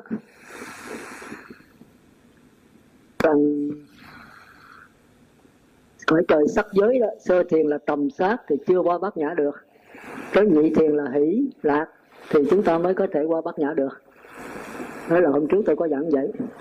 Như vậy thì cõi trời vô sắc thì mới thấy được tánh cảnh nó loáng thoáng thấy được tánh cảnh là nó, thế giới đối chất cảnh nó hòa với thế giới tánh cảnh. Như vậy thì hai cái nó khác nhau làm sao? Phải vậy không? Thì chư Phật tử thử ờ, tham thiền thử coi, thử so sánh thử coi, rồi sau đó tới tôi. Câu hỏi như vậy nó rõ rồi phải không? Thì hôm nay tôi giảng, tôi nói tứ không đó. Thì không vô biên, tức là thấy được cái ai là gia cái hư không của thức thứ bảy là mặt na mặt na là cái cái không gian là rộng lớn nhất, nhưng mà đây là có giới hạn rồi đấy. Rồi tới cái thức vô biên, tức là của ai là gia thức là vô giới hạn. Nào, rồi tới vô sở hữu xứ, tức là cái chân không của hữu chất, vô chất tánh cảnh. Rồi tới chân không dự hữu là phi phi tưởng và rồi nó mới tạo ra cái cảnh giả nội chế để nó làm đối tượng nó duyên. Thì giữa đối tợ đối chất này với tánh cảnh là dung thông với nhau thành ra mới kêu thức thứ sáu là vọng tưởng dung thông, là trộn lẫn một cách thông suốt, không chướng ngại. Cái thông là không chướng ngại, dung là trộn lẫn trộn lẫn không chướng ngại. Như vậy thì cái tánh cảnh này, cái tánh cảnh của cõi trời, nhị thiền của cõi trời sắc giới nó khác nhau làm sao? Hay là thấy tu tập như thế nào? Thì chư phật tử thử tìm lại coi. Cái bản này trong này nó có đấy. Nó có trong đó đấy. Cõi trời vô sắc giới nó phức tạp lắm đấy. Phức tạp lắm đấy. Ừ. sơ thiền đó là hôm trước tôi giảng là thấy được phật tánh. Sơ nhị thiền đó, tức là có thể nhận được phật tánh nếu nhập lưu nhất dẫn lai. Nếu có ờ, thiền kiến thức giúp đỡ thì chúng ta có thể đắc hai thần thánh đầu. Tức là nhập lưu nhất dẫn lai mà nhập lưu tức là nhận được một phần tư và tánh cái gì? Nước dẫn lai là hai phần tư. Còn ở đây đó thì chúng ta thấy là chỉ có bất lai như a la mới thấy được tánh cảnh. Không? như vậy thì nó khác nhau làm sao? Thì cái này cũng là một cái một cái sơ sót của tôi đấy, sơ sót rất lớn đấy. Thì tôi phật tử thấy như thế nào. Thì chúng ta dựa vào cái bản này, chúng ta thấy có bao nhiêu thiếu tánh cảnh. Có bao nhiêu thứ tánh cảnh. À, thì chúng ta phải hiểu như vậy. À, tánh cảnh của a la gia là thức thứ tám tánh cảnh của năm thức đầu.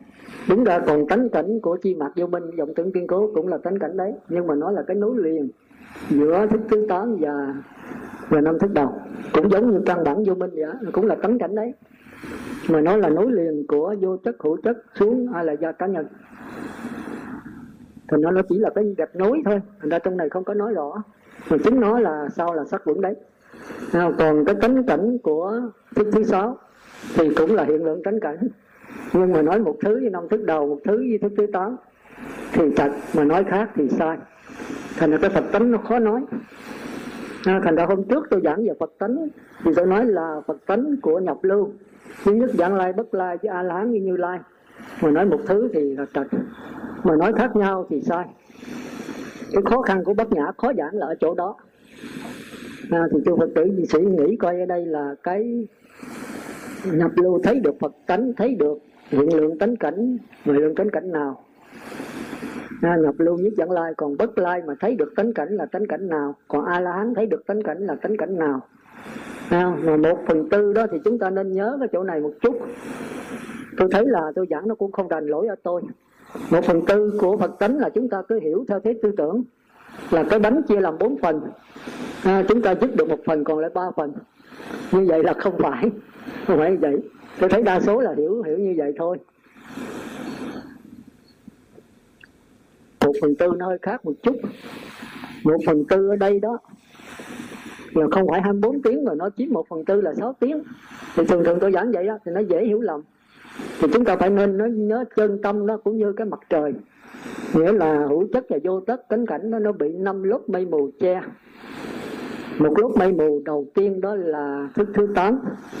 À, một lớp mây mù kế nữa là thức thứ bảy là hành vững thức thứ tám là thức vững một lớp mây mù kế nữa là tưởng vững một lớp mây mù kế nữa là là là, là thọ vững một mây mù cuối cùng nữa là sắc vững thì cái mặt trời bao giờ nó cũng sáng nhưng mà xuyên qua năm lớp mây mù này đó thì nó trở nên mờ tối. Thì nhập lưu đã dứt được cái lớp mây mù sắc quẩn còn bốn lớp mây mù. Thì một phần tư là như vậy. Chứ không phải một phần tư là phật tánh nó chiếm một phần tư. À, là khi mà cái lớp mây mù nó nhận phật tánh rồi lớp mây mù đầu sắc quẩn đó phải tan mất còn lại bốn phần. Rồi cái nhất giảng lai đó thì dứt luôn cái mây mù của thọ quẩn còn lại tưởng quẩn hành quẩn và thức quẩn. Tới a la hán mới dứt được mây mù của hành quẩn lọt vào cái mây mù cuối cùng của thức quẩn.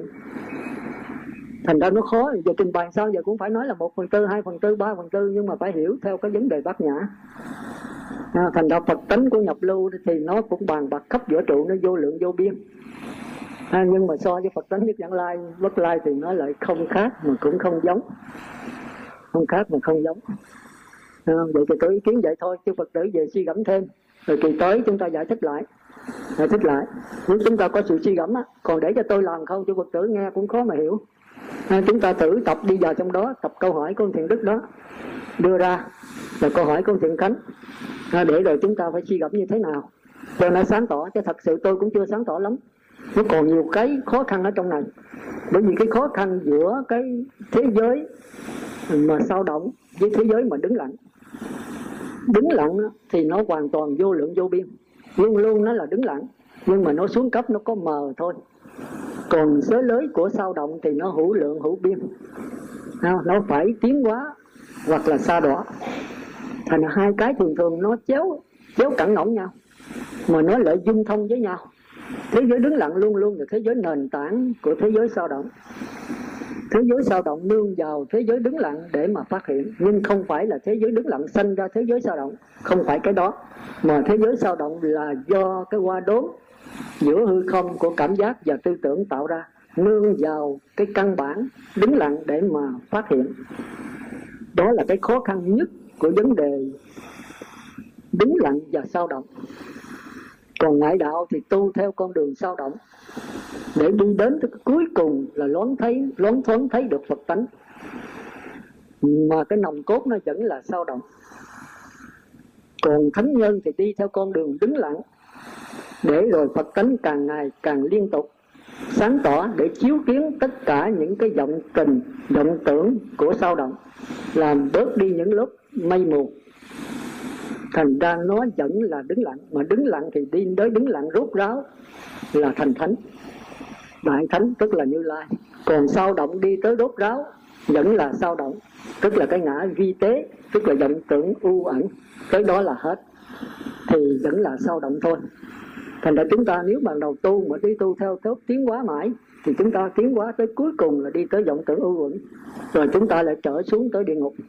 Thì đó là luân hồi sinh tử của chúng ta còn đi theo thế giới của nhập lưu là cái quả thánh đầu tiên của đứng lặng thì chúng ta đi tới a la hán là chấm dứt cái ngã mạn tức là mạt na. Và chúng ta còn lọt vào thức thứ tám là thế giới của pháp chấp. Thì chúng ta phải phát bồ đề tâm để tùy sự. Vì thức thứ tám nó liên can tới vô lượng, vô biên a la gia của vô lượng, vô biên cá nhân và vô lượng, vô biên pháp giới. Đó là con đường đi của đạo phật. Mà khi phật tử về phải suy gẫm về vấn đề đứng lặng và sao động, thì từ đó chúng ta mới có thể đi sâu vào được. Và tôi giải thích thì chư phật tử mới có thể hiểu được. Đúng ra tôi sợ vấn đề giải thích về vấn đề bát nhã và di thức. À, rất là khó giảng.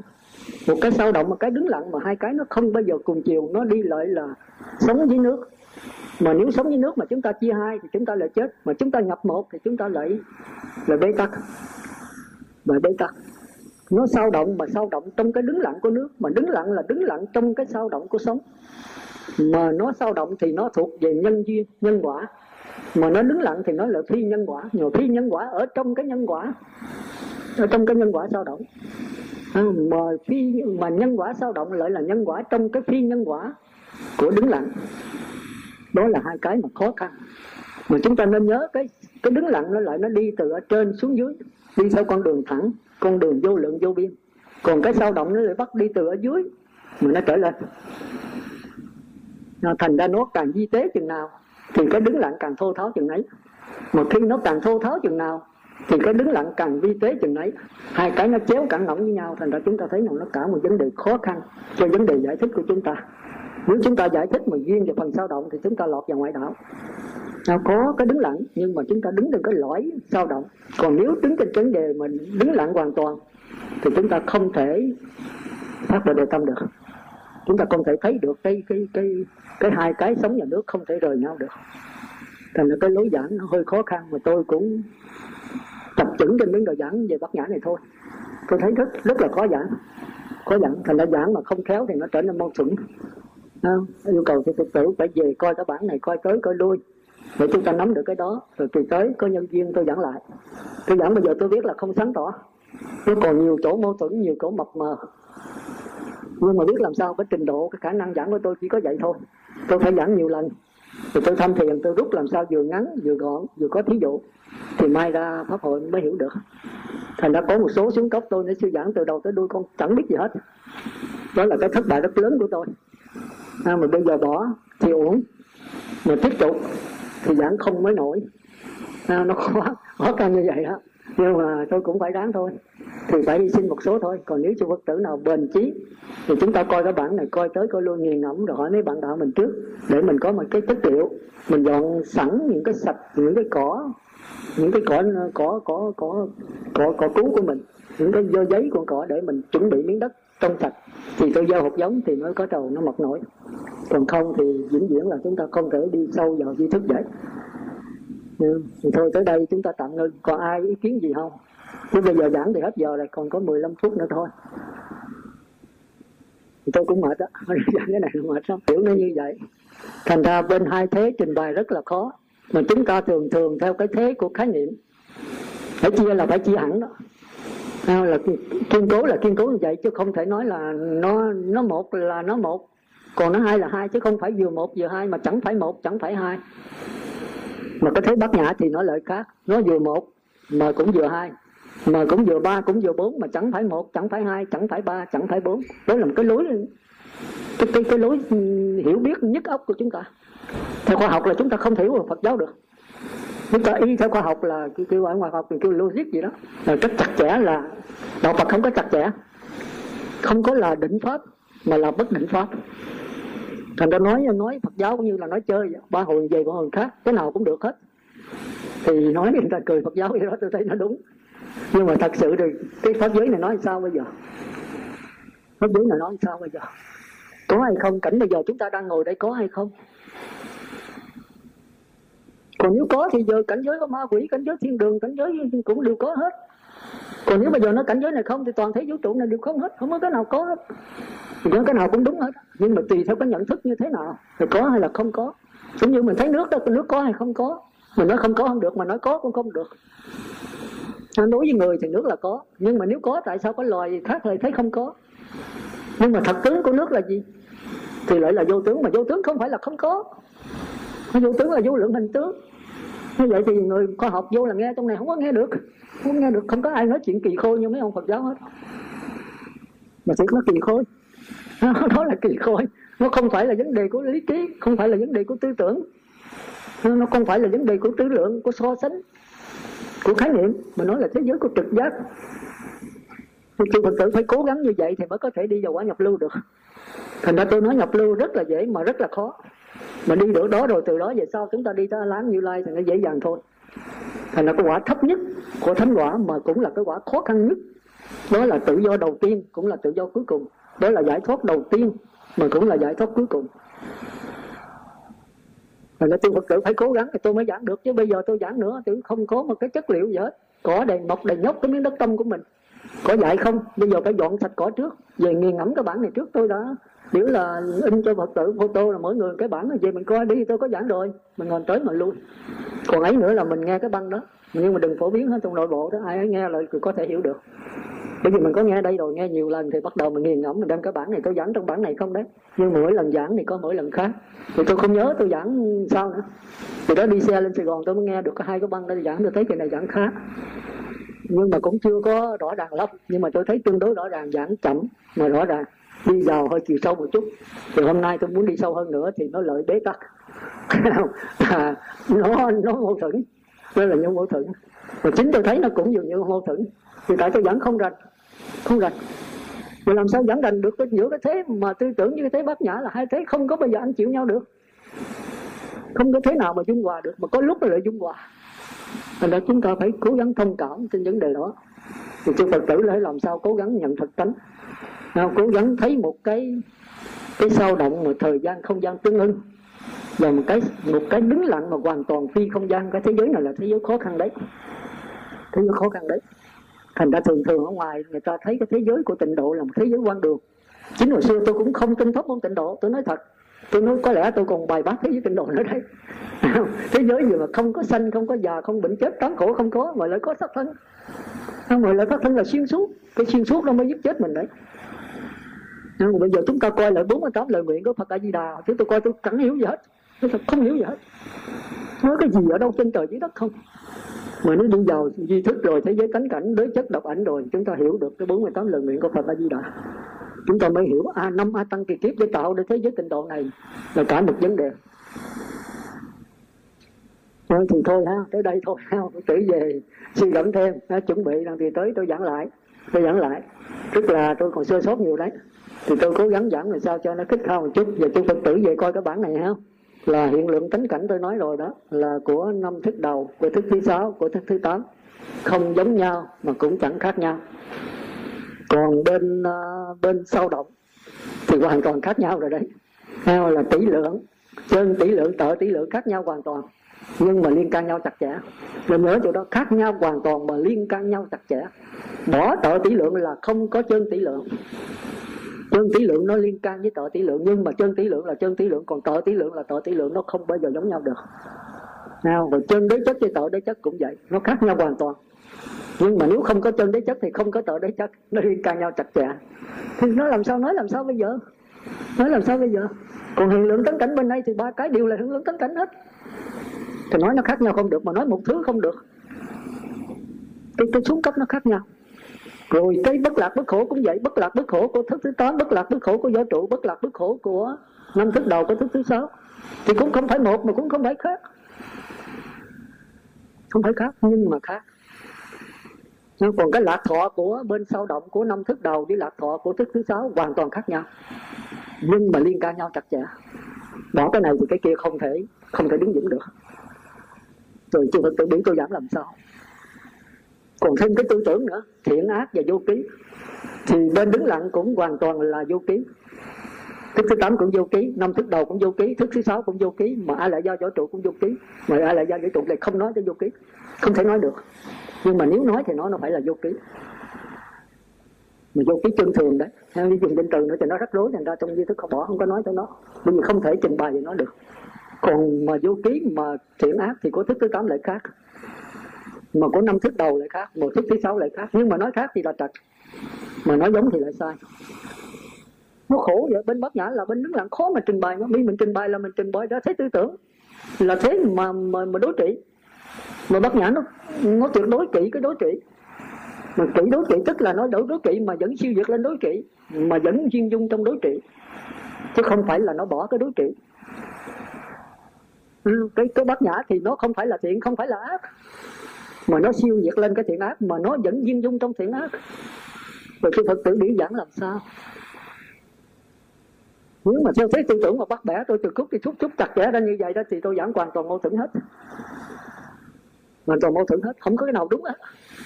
Nếu theo cái khái niệm của tư tưởng chúng ta mà sống thường đó, thì cái thế giảng như này là hoàn toàn chặt hết, từ đầu tới đuôi, không thể lãnh hội được. Không có, không thể có một thế giới nào mà như vậy được hết chúng ta phải hiểu cái chỗ khó khăn chỗ đó. À, khó khăn chỗ đó. Rồi chư Phật tử về nghiền ngẫm hai cái này mà tôi mới chia ra hai cái bản một cái đứng lặng cái sao động đấy. Để chư Phật tử nhận thấy cái đứng lặng và cái sao động. Nó không thể mà mà tách hai mà nó cũng không thể nhập một. Không thể nhập một không thể tách hai. Mà cái giải thích bên sao động thì dễ giải thích. Nó phức tạp nhưng mà dễ giải thích. Để giải thích theo đường lối tư tưởng đường lối logic tức là chặt chẽ còn bên bất nhã mà càng dẫn chặt chẽ chừng nào lại càng sai bất nhã chừng này. Nó phải dẫn lờ mờ. Lờ mờ. Dẫn quan đường. Giờ làm sao? Để biểu tôi làm sao? Nên thì cũng nhờ phật tử ở chỗ thăm thiền cho sâu về ngồi thiền lợi hai ba tiếng đồng hồ. Nên đem cái bản này ra coi, nghiền ngẫm tới nghiền ngẫm lui. Nhưng mà tối nay ngủ thẳng dò đi, rồi nữa thì tới vô nữa thì hỏi nữa, thì chết tôi thì là chắc cái cái cái gánh hấp bò tèo này là phải phải ngưng quá. Giao cho mình tôi là tôi không làm nổi. À, ở đây nếu có giảng đó thì có thể có một số nắm được thôi. Một số tôi biết nắm được. Nhưng mà số kia thì chết queo hết. Những người ta dọn cỏ rồi người ta sạch rồi người ta có thể mình dân tộc một giống vào nó mọc được. Nhưng mà số ít thôi. Ừ, Nhưng mà phật tử cố gắng. Nếu mà nghe tới nghe lui rồi giờ có cái băng nó mình thâu rồi mình nghe lại nghe tới nghe lui nữa thì mình sáng tỏ đấy. Bởi vì mỗi lần tôi giảng thì nhìn nó hơi khác có khi tôi nghiêng về đứng lặng nhiều, có khi tôi nghiêng về sao động nhiều, có khi tôi hòa hợp giữa đứng lặng và sao động. Nó tùm lum trong đó hết. Nhưng mà nghe tới nghe lui rồi mình mới phân biệt được hai cái đó. Thì mình mới có thể đi vào quả thánh đầu tiên thôi. Mà đầu tiên nó khó như vậy đấy. Là phải nhận được những cái cái đường tơ kẻ tóc của bát nhã và tư tưởng. Mà tôi nghe hầu hết các kinh, viết thì viết rất nhiều cái đó, nhưng mà giải thích, không ai giải thích sáng tỏ cho nó thì trong này có hai người sáng tỏ nhất mà tôi nương vào đó. Thì tôi cũng phải đi một mình thôi. Đó là nghiêm xuân hồng và nhất hạnh. Hai người độc đáo nhất. Mà tôi nhờ đó mà tôi đi sâu vào được. Còn tất cả những học giả khác, tôi thấy rất nhiều. Giảng tùm lum hết, giảng toàn thấy tư tưởng không? Bất nhã mà giảng qua tư tưởng. Không được giảng như vậy là không được. Các băng bây giờ cũng toàn là giảng tư tưởng không? Thì tôi thắng, tôi bảo giảng thì tôi giảng bát nhã thôi. Nhưng mà nếu bảo giảng thì như là tôi phải đắc quả là hắn đấy. Mà không đắc thì giảng chỉ là cái bánh vẽ trò chơi thôi. Thì tất nhiên phải có nhiều sơ hở nhiều. Thành ra tôi muốn đi tìm chỗ vắng lặng để tôi đi sâu vào đó. Thì cái giảng tôi nó mới sáng tỏ rõ ràng là có cái thực chứng. Nhưng mà hỏi ôi một là nó già, hai là hoàn cảnh này không đầy đủ. Cho tôi còn trẻ nhiều xưa có đủ sức khỏe đó. Ngồi bảy tám tiếng thì có lẽ tôi đi sâu vào được. Chỉ trong vô suy trí, trong yên lặng đó thì chúng ta mới thấy rõ và chúng ta mới trực nhận thẳng vào đó, mới nhập vào đó ngoài cái thiền định ra là chúng ta không thể đi sâu vào bát nhã được. Tôi nói thật như vậy đó. À, chư phật tử về mà lòng biến không chịu ngồi thiền không chịu thăm thiền quán xét nữa thì đừng mong hiểu cái tôi tôi giảng. Đừng mong hiểu cái tôi giảng. Tôi giảng rồi hỏi chư phật tử như tôi nói lại phải dọn sạch cỏ cái miếng đất tâm mình. Thì mai ra tôi trồng hột giống đó mới hiểu. Thành ra cái băng này mà đem ra phổ biến ngoài không ai hiểu đâu. Không ai hiểu đâu cái bản này mà cái cô gì ở ở, cô cô cô gì ở mỹ về đó, cô nó đọc mà mà đêm dò tới dò lui. Mò không ra. Tôi nói càng mò thì càng tối. Đừng mò gì hết á, thì thấy nó. Nó mà càng mò, càng phân tích, càng tìm hiểu thì nó càng tối. Không nghe giảng bây giờ làm sao mò được? Nó nghe giảng một vài lần, năm bảy lần rồi mình suy nghĩ, nghiền ngẫm về đó thì chúng ta mới hiểu được. Vậy thôi, giờ cũng một lần, tôi cũng yêu cầu ha. Chư phật tử về cố gắng ngồi thiền, sắp xếp thời gian ngồi ít nhất cũng là hai tiếng. Tệ nhất đó, thì chúng ta mới đi sâu vào cái bản này được. Không? phải trong thanh tịnh, tức gì vào khuya đó. Khi mà mọi tiếng động đều im hết rồi đó. Nhưng mà ngồi, đừng có đối trị hoài ha đừng có đè nén hoài, nó bùng nổ là mệt đó. Ha? làm chuyện này những kia tại trời là nó nó kẹt đấy chúng ta phải hiểu bát nhã, chúng ta lắng nghe một chút. Ha? đi vào sơ thiền, nhị thiền. Ha? chúng qua tam thiền thì càng tốt. Chúng ta mới tìm cách tìm hiểu để qua phật tánh nào chúng ta mới đi sâu được. Mà phật tánh đó là phật tánh nào? Đó là hiện lượng tánh cảnh đấy mà hiện tánh cảnh nào mới được? Nào rồi tới nhập lưu nhất dẫn lai hiện lượng tánh cảnh nào bất lai rồi tới hai láng là hiện lượng tánh cảnh nào? À, cũng như hôm trước đó thì có ông nào thì đức ngài nói rồi là suy giảng cái này phật tử cũng không hiểu. Là suy giảng có lúc là ông ờ, quốc lầu lâm phất thì cõi trời phi tưởng phi phi tưởng đó ông ngồi thiền mà nghe tiếng đốt của con cá, mà ông nghe như tiếng sấm nổ. Ông bực mình, ông mới nổi sân, ông chết, ông sa đọa làm lời con chim phi ly ăn cá. Còn có lúc tôi nói một vị tỳ kheo nhập định mà trời đánh con trâu con bò gì đó chết, mà vị tỳ kheo cũng không hay biết gì hết. Như vậy thì mấy thứ định. Tại sao cái định kia mà cái cái tiếng đốt của con cá nhỏ xíu vậy mà phải xa đọa? Cái định này tại sao mà không còn biết gì hết? Thì cái đó cũng là cái sơ sót của tôi. à, nhưng mà nếu nhìn hết cái tiến trình tôi giảng thì tôi có giảng rồi chứ. Tôi có giảng chứ mà tôi không nói lúc đó. Tôi đâu có biết so sánh ở chỗ đó hai mà cái này hai cái này tôi giảng khác nhau chứ không phải cùng một lúc mà tôi giảng hai cái định này. À, tôi giảng ở đó cái bài pháp nào á? Còn hôm nay tôi giảng bài pháp khác. Nhưng mà đâu phải cái định của tỳ kheo là cái định của a la hán còn cái định đây là cái định của cõi trời vô sắc giới. Thì tất nhiên là phải hai cái định khác nhau chứ. Một cái định là sao động một cái định là đứng lặng ừ, thì tất nhiên nó phải khác nhau chứ. Mà cái đó tôi có giảng không? À, dường như cũng có chứ. Trong lúc đó tôi không có giảng rành nhưng mà mình so sánh thì có lúc tôi có nói chứ. Việc họ tưởng định là tam giới là không còn. Dục giới sắc giới vô sắc giới đều mất hết. Mới là dục giới tam giới không còn thì còn cái tiếng động nào nữa? Còn cái gì mà giật mình hay không giật mình nữa? Còn cái kia là một cái đè nén rất là mạnh đè nén đối trị rất là tối đa tập trung kỹ, tập trung mạnh, tập trung lâu và tập trung sâu. Thì chúng ta thấy nó phản phục là phản phục dữ lắm đấy, chứ không phải vừa. Tôi phật tử thử cái gì mà đè nén nhẹ nhẹ thôi, mà đè nén quá là tôi nói là có thể đi tới giết người đấy. Tam nhịn mày nhau chúng nói nhịn là một lần, hai lần thôi không nhất quá tam đấy. Lần thứ ba, thứ bảy, chúng ta nhớ ông bá nhẫn nhịn một trăm lần. Thế mà cuối cùng nó không nhịn, không được không được. Nhưng mà nhịn cái đè nén là nguy hiểm đấy. Nó không bùng nổ thôi, nó bùng nổ là tiêu tan hết. Bao nhiêu sự nghiệp đều tiêu tan hết đó thì chúng ta lấy những cái kinh nghiệm đó thì cũng thông cảm cho tôi. Là cái thời giờ ít và cái chứng đắc tôi cũng không có. Thì cái diễn giảng dĩ nhiên là nó không có được xuyên thông suốt rồi đấy. Nó cũng không có nhiều chỗ mâu thuẫn nhiều chỗ nó hơi khó hiểu. Thì tôi cũng cố gắng thôi nhưng mà trình độ tôi tới đâu thì tôi cố gắng tới đó mà vượt nữa là tôi làm không nổi à, chư phật tử nếu cố gắng thì chúng ta tiếp tục. Còn không thì thôi tới đây ngưng. Nó khó quá thì thôi ngưng. Bởi vì khó nghe mà khó giảng. Cho người giảng cũng khó giảng mà người nghe cũng khó nghe mà biết làm sao bây giờ? Thì chúng ta đi vào kinh số sáu, lướt lướt như mọi lần mọi lần tôi giảng về kinh số sáu lần thứ nhất, lần thứ nhì. Thì nó hơi sáng tỏ một chút nhưng mà cũng chưa. Tôi thấy còn có nhiều chỗ hết. Hôm nay giảng là lần thứ ba. Thì chắc cũng chưa sáng tỏ lắm, bởi vì tôi chưa phải là la hán mà bài kinh 66 là của a la hán chúng ta nên nhớ vậy đó. Còn tôi còn cái mộng cao nữa là muốn giảng qua tới bồ tát đấy. Còn quán qua như lai nữa đấy. Là cái kinh pháp qua là của như lai đó. Còn kinh cửu lăng nghiêm là của bồ tát đấy. Kinh này là mới a la hán thôi đó mà nếu xuyên suốt được thì chúng ta tiếp tục, còn không thì thì thôi thì thôi, giờ cũng hết giờ đó 5 giờ rồi. Thì ai có ý kiến gì không? Còn nếu không có thì chúng ta nghĩ là thì cõi nhau về cố gắng ha. Như sư tử cố gắng thì tôi cũng cố gắng. Còn không thì cái nắp bò tèo tạm ngưng vậy. Ha không? Một à như vậy đem hạnh phúc cho mình, hạnh phúc cho người, thì tất cả mình đều được hạnh phúc. Như vậy đó là chánh giới chứ đâu có cần phải là là nghe lời Phật hay không nghe lời Phật mà mình áp dụng trong cuộc sống của mình. Cho thành ra cái thứ nhất này, mấy ông ấy bà phải để ý. Bây giờ mấy ông bà thường thường hay sai lầm. Như tôi nói cái sai lầm hồi nãy bây giờ ví dụ mình có bà mẹ sanh, thường thường mấy ông bà nói, bà mẹ sanh đó là độ mạng người nữ, còn ông quan công đó là độ mạng người nam. Bây giờ tôi thấy ví dụ mấy ông mấy bà sát sanh trộm cắp tà dâm đi, lại 100 bà mẹ sanh, bây giờ cứu độ được thì tôi xin xuống địa ngục thế. Được không? Đi ra mà giết người đi, ở tù nói bà mẹ sanh ơi bà cứu tôi. Mà nó sanh nào mà cứu mình cứ gieo hột ớt hột chanh mà nói cho lên cái cam thì làm sao mà có vấn đề đó được. Mà là chúng ta thấy giữ giới là bỏ ra không giữ giới là làm bất cứ cái gì rồi cũng phải bị chịu nhân quả thôi. Nhân quả nó không sai trái. À, thành ra chúng ta phải hiểu cái đó mà chúng ta cố gắng giữ giới cố gắng tu hành. Và chúng ta vừa chết là đốt giấy tiền vàng bạc mà nói lấy tiền vàng bạc này nó xuống địa phủ. Bây giờ có lấy tiền mới là làm ông ông ông Diêm phiêu ông địa phủ thì giống hệt như ông tổng thống Mỹ. Rồi đi bỏ đầu đây ngoài đường hết để cho người chết ở dưới mà xài được. Chúng ta thấy còn cái mê tín nào bằng cái mê tín đó. Cái địa phủ là có thiệt hay không? Mà, mà tại sao mình biết người chết thân quyến của mình xuống địa địa phủ xuống địa ngục? Tại sao mình không cầu cho thân quyến mình lên cõi trời nếu mình về cực lạc? Mà thân quý mà có về cực lạc có sanh về cõi trời hay không thì bây giờ mình coi ngay cuộc sống này biết liền chứ gì.